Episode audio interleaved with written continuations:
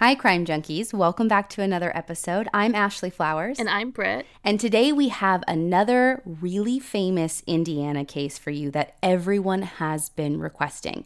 But before we jump in, I want to ask you if you're listening on Apple Podcasts, please go leave us a five star review.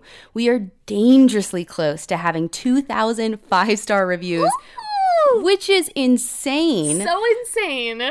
but it's also like 70% of our listeners are on Apple Podcasts. And the fact that we ha- don't even have 2000 is crazy. So I'm looking at you guys. I know you're listening and I know you haven't left us a review.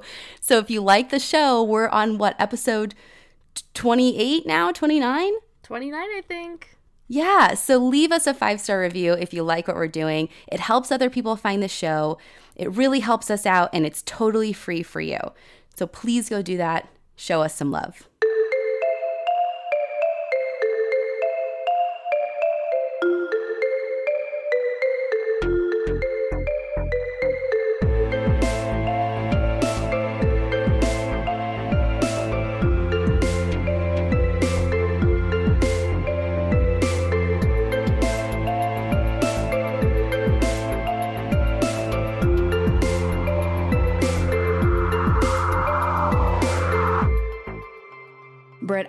Starting to wonder about our twisted listeners because this case that I'm about to cover today is probably the second most requested one and probably one of the most messed up ones, in my opinion.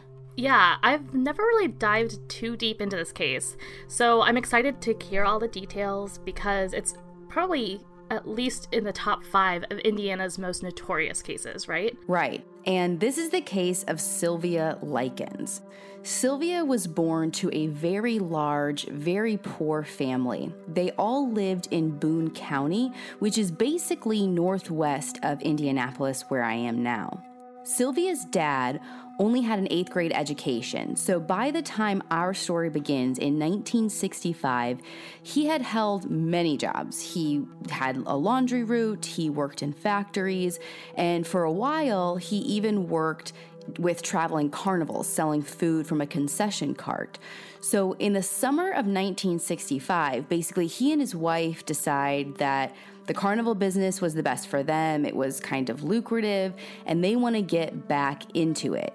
But the carnival life, the traveling carnival life, is no life for five children. So they had to find someone to look after their kids. Their oldest daughter was grown and married, so they didn't have to worry about her. And their two boys were going to go stay with their grandparents, so they really just needed a place for the two girls, Sylvia and Jenny. Now, these two girls, to give you like a little bit about them, Jenny is shy. She's the younger one. She's somewhat insecure. Um, she has this lingering limp from a bout of childhood polio. Sylvia, on the other hand, is a very confident 16 year old girl. She's outgoing, she's beautiful, but she did have a little insecurity about her smile. She would always keep her mouth closed when smiling because she was actually missing one front tooth. So, knowing the family was looking for someone to watch after their girls, a mutual friend introduced the Likens to Gertrude Baniszewski. But at the time, for whatever reason, she was going by Gertrude Wright, which was the last name of her most recent baby daddy, who she said lived over in Germany. When you say most recent, how many baby daddies were there? She had seven kids, and the six oldest all had Gertrude's last name, Baniszewski. But they that's because they all had the same father, who was Gertrude's ex-husband. The youngest, though, had the last name of Wright because I assume that's the name of the boyfriend or fling or whatever this guy was. And she said that the dad wasn't with them because he was in Germany serving in the army.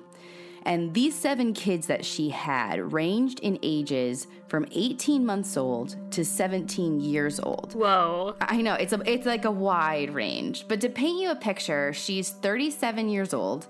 She has a house full of kids, no income.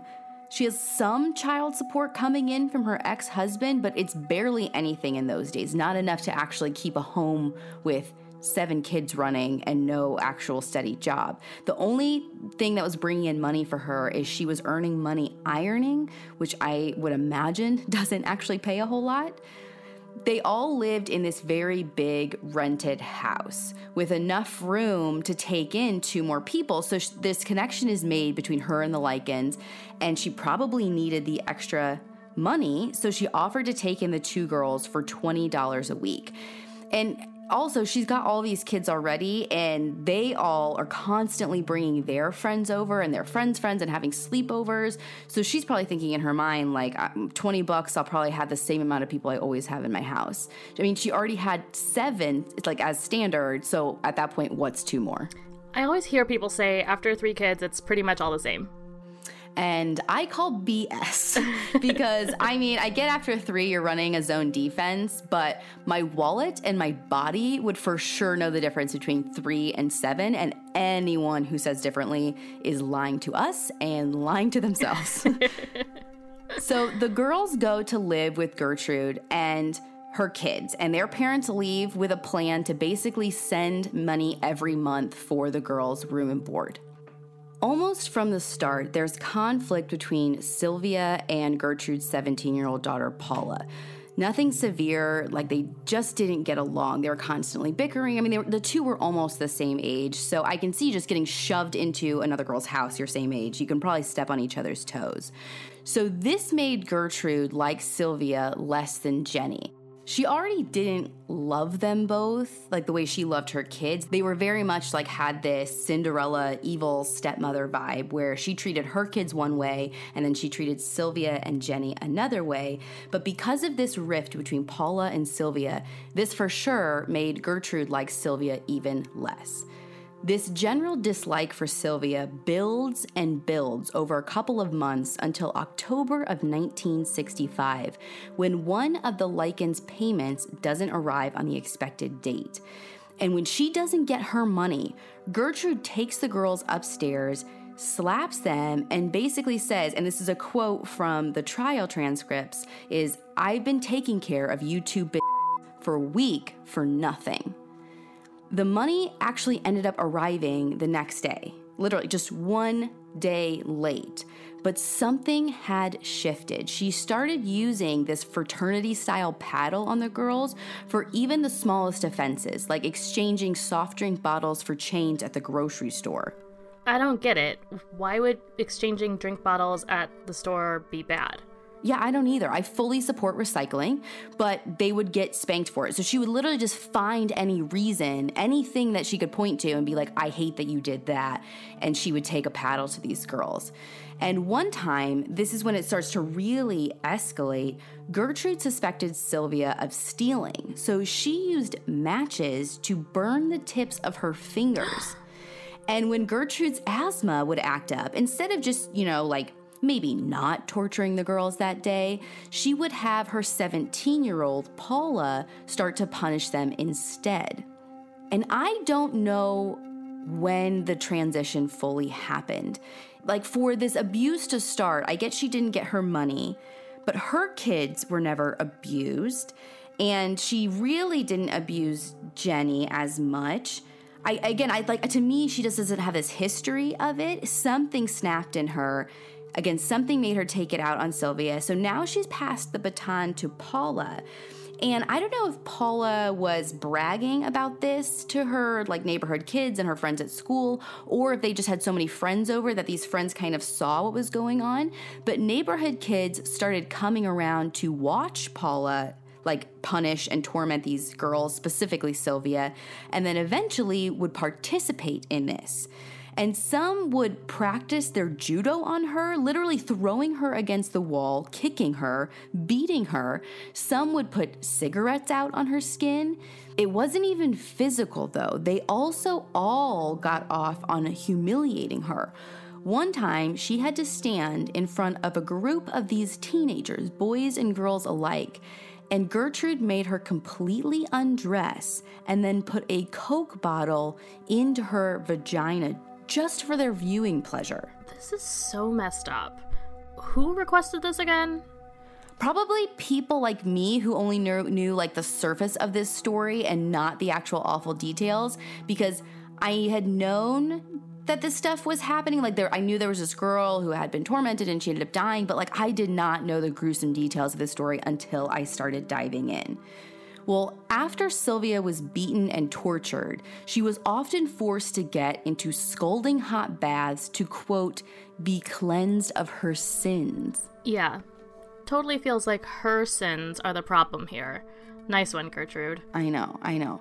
So, because of this trauma, physically and mentally, Sylvia starts wetting the bed. And it seems kind of a plausible reaction to this. Like, she's going through a lot of physical stress. But now, because she's wetting the bed, of course, Gertrude flips out and her reaction is to burn her pretty badly. And at this point, she decides that Sylvia isn't even worth being in the same area as her and her kids. You know, she's basically an animal, she's just wetting the bed, she has no control over herself. So she moves her to the cellar. When she's put in the cellar, Gertrude also decides, you know, meh, you know what? She actually doesn't even need to leave the house ever again. So she locks her in there and just every once in a while throws down some crackers and water. And at this point, she's not even allowed to leave the cellar to go to the bathroom anymore. She's literally defecating on the floors, she's going to the bathroom in corners, not even being treated like a human. It's at some point when she's down here, and again, Gertrude is putting all this violence on her. Gertrude has her kids, not just Paula helping, but her son as well. The neighborhood kids are helping, and it's almost like it's feeding her need for this instead of like feeling like she's getting her aggression out and maybe like backing up a little bit. It's almost the more she does, the more she ends up hating Sylvia. Yeah, so, it's snowballing. Terribly. And she announces to all of the neighborhood kids that Sylvia is a prostitute and apparently proud of it. So to show that, she starts to etch that very saying into Sylvia's stomach. It said, I am a prostitute and proud of it. About halfway through, though, she gets tired so one of the neighbor boys like steps in to finish the job. I'm sorry. Where the F is this neighborhood of monsters? Did you know any kids in middle school who'd be like, yeah, totally. Let's carve up this girl being held prisoner in a basement. Yeah, I have no idea. I have to assume it's some kind of mob mentality. I don't know much about like any of these kids that were there and their friends and their home lives. But I just can't figure out like how somebody sees that. And not only do you not go home and be like, hey, by the way, our neighbor's keeping a girl, maybe it's not cool, should we tell somebody? But for you to actively participate in it just because your friends are or your friend's mom it's is. So incredible, honestly. I can't think of a different word that this would just kind of consume everyone, all these kids in the neighborhood and completely blind them to how wrong it was. Yeah, so I don't know if like if they all had like a very rough upbringing which would have contributed to it and then you have like a mob mentality, then you have the fact that they're all very young and impressionable. I don't know. Or it could have literally just been the perfect storm of everything and they were all a bunch of little monsters and this is what happened when they all somehow got together. Well, it wasn't long after she was moved into the cellar that it became clear to Gertrude that Sylvia was dying. So instead of like getting her help, like any help at all, or even just like taking her out of the cellar and maybe feeding her a meal and letting her take a shower and go to the bathroom and a toilet, she forces Sylvia to write a note basically saying that, hey, I'm dying because a gang of boys beat me. I'm sorry, what gang of boys? A gang of boys that broke into the house and beat the crap out of her every day, every other day for like months. So that's the thing. Clearly, Gertrude wasn't super smart because the plan that she had was to blindfold Sylvia and then dump her in the woods with this note next to her. That plan makes even less sense. The note, okay, sure, maybe, but she did that instead of getting herself help? I don't get it. I don't know where this is going. No, like I don't even get the note part because even if like uh, like say a gang of boys did beat you up in the woods, like you're gonna write a note about it instead of taking five seconds to like go get yourself help or I don't even know why you write a note like, oh, sorry, mom and dad, a gang of boys beat me up. Bye. Like it just it just doesn't make sense. None of it makes sense, but clearly she was panicking because this girl is dying in her basement and she was trying to deflect suspicion. Well, while Gertrude is coming up with her flawless plan, Sylvia tries to escape, which enrages Gertrude and her and one of the neighbor boys actually end up beating the crap out of her. And not long after this, she passes away right there in the cellar. And they have to end up calling police. So Sylvia Likens' official day of death was on October 26, 1965. And the cause of death was determined to be brain swelling from blunt force trauma, from being kicked and beat over and over. And when they found her body, they said it was completely mutilated. I mean, she had been beaten. She had cigarettes put out on her skin. She had scratch marks. She had cut marks. And then again, not to mention, scratched in her stomach. I am a prostitute and proud of it. None of this says accident at all. And I guess one of the kids I had heard is actually the reason why they found out it was the mom. I mean, obviously they knew someone in the house had to do with it, but one of the kids was like, "Listen, I'll tell you what happened, but you have to promise to get me out of this house." So, despite her super sneaky attempt at throwing the police off of her trail, they end up finding out almost immediately that Gertrude and some of her kids had something to do with this. So, they put Gertrude on trial, and this monster gets up there and basically is like, Listen, I have no idea what happened. I had no knowledge of it. You know, what probably happened is my kids probably did this, and I just was totally oblivious to it. I feel like that's all we need to know about Gertrude as a mother. She just threw her own kids under the bus. Yes, which don't get me wrong, like, yes, they partook in it because their mother like started it and was doing it and kind of lured them into it. So they are definitely culpable, but they it, this was not their plan. So really, you're going to try and get up there pointing your finger at them. Like, are you kidding me? So no one on the jury in 1966 fell for this because they found her guilty of first degree murder. They also found Paula was guilty of second degree murder, and they find that two neighborhood boys and one of her sons are also guilty of manslaughter. Gertrude and her daughter got life sentences, and all of the boys got two 21 year life terms. But in 1971, Gertrude and Paula both got new trials because the Indiana Supreme Court found that they were convicted in, quote, a prejudicial atmosphere. And Britt, you want to kind of explain what that means? Yeah, sure. In the US, Everyone has a right to a trial by an unbiased jury of their peers. The fact that the trial was held in the same area where the Baniszewskis lived meant that everyone knew what was going on and everyone already had an idea of who did what and who was guilty. Right. And again, this was 1965. That's not that long ago. Everything was probably pretty heavily publicized in newspapers and there were like news reports. So for something this insane to happen in a middle of nowhere Indiana town, like, that's crazy. So, I have to imagine, kind of like we talked about the Scott Peterson case and how the media took over, I'm sure the media reports were just like non stop here in Indianapolis. Yeah, and you'd have to think that Sylvia and Paula, and probably some of the other kids involved, are all minors. Their names wouldn't have even been released nowadays. Right.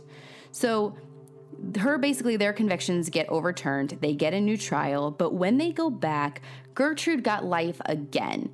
And this time, Paula didn't risk it. She pled guilty to a lesser charge of voluntary manslaughter and served. Are you ready for it? Oh, probably not. She served just two years in prison and then was released. I'm sorry. Two years. What? Two years is insane for what she did. At least Gertrude and the boys were sentenced longer. Well, hold your applause for the legal system because the boys were released on parole for good behavior after only serving. Do you want to guess? Please be longer than two years. Oh, weird. Exactly two years. So they got out in 1968 before Gertrude and Paula were even granted their new trial. What? Yes. I get that they were only charged with manslaughter. Quotes around only, by the way. But that's ridiculous. They tortured this girl. for months. And I know that like people get out on good behavior, and I know you can get paroled early and time served, and sometimes they'll count like every one year as two years, but they all got two 21 year sentences. I don't understand how on earth that equates to two years. I'm not good at math, but I don't think it does. Yeah, no. And, oh, oh, and even Gertrude got out on parole in 1985. I'm sorry. I didn't know they parole you after you torture a child to death. I didn't either. And it's not even like they let her out when she was on her deathbed. Like, that's less than 20 years. You can pretty much go on to live a life. And she did. She changed her name to Nadine Van Frossen, I think is how you pronounce it, and moved to Iowa and lived out like an existence kind of in obscurity away from everything else. And she eventually died from lung cancer because being a monster will catch up with you, I have to believe. And her daughter actually ended up, Paula, the one that like hated Sylvia and would help torture her, ended up getting married and moving to Iowa. I don't know if to be with her mother or if everyone bad moves to Iowa. Hey, I think wait, it's wait, an wait. okay state. So, Yeah. you know how I am. I can't not Google something. And while you've been talking, I decided to look up Paula.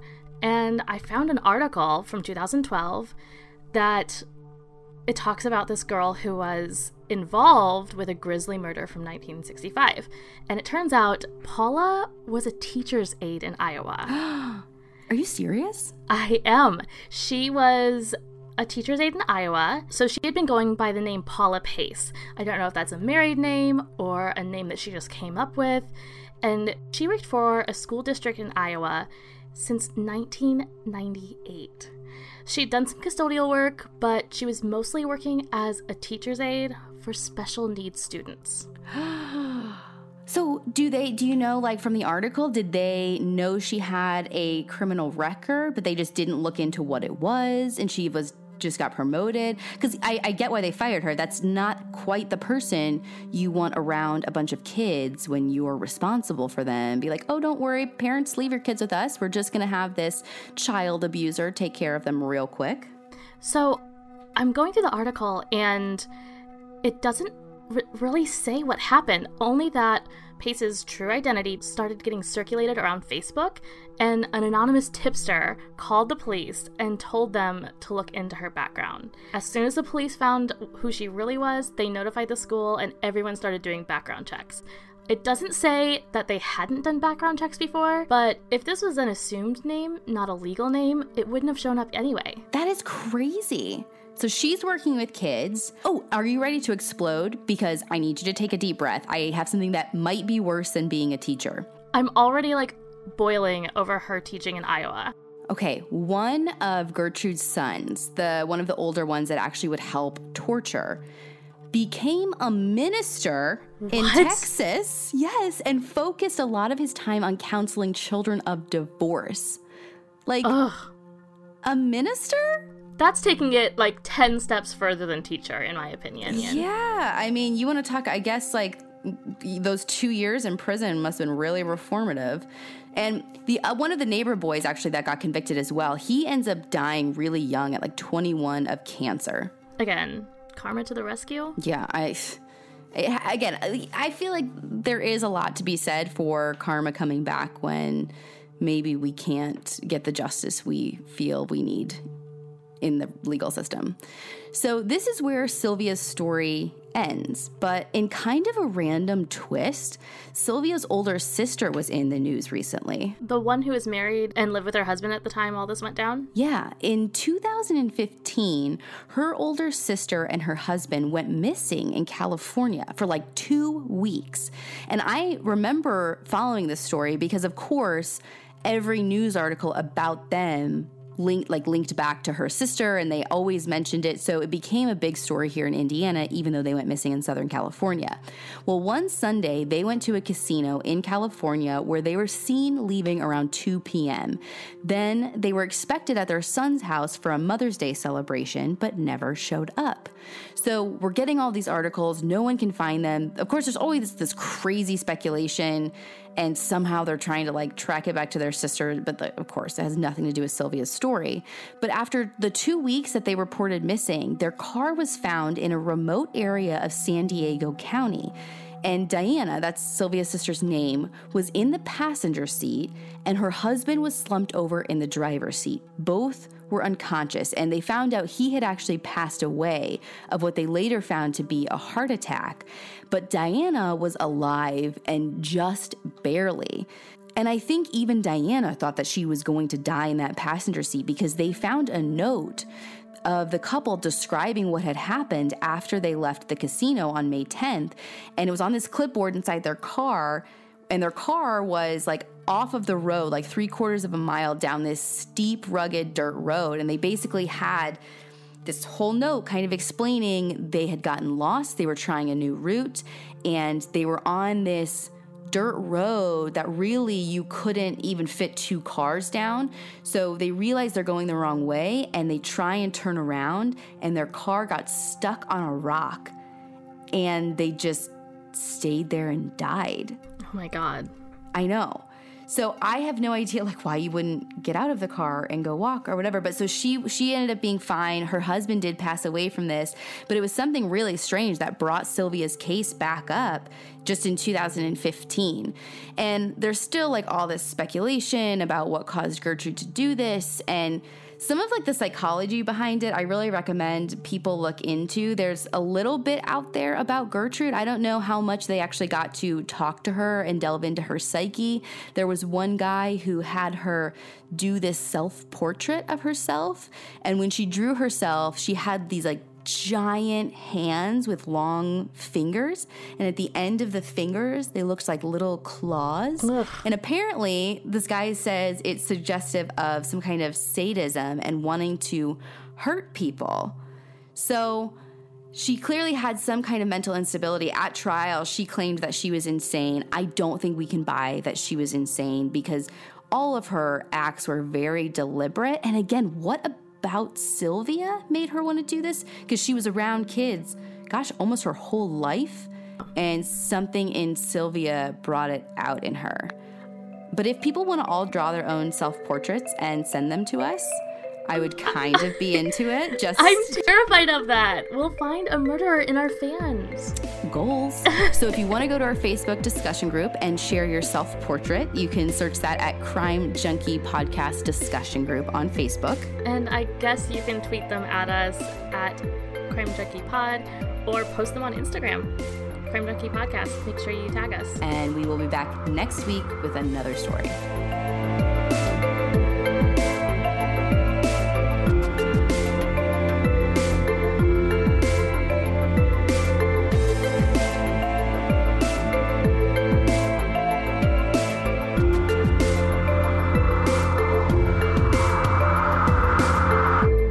Episode of Crime Junkie was written and hosted by me, edited by David Flowers, mixed and mastered by Britt Prawat, and all of our music, including our theme, comes from Justin Daniel.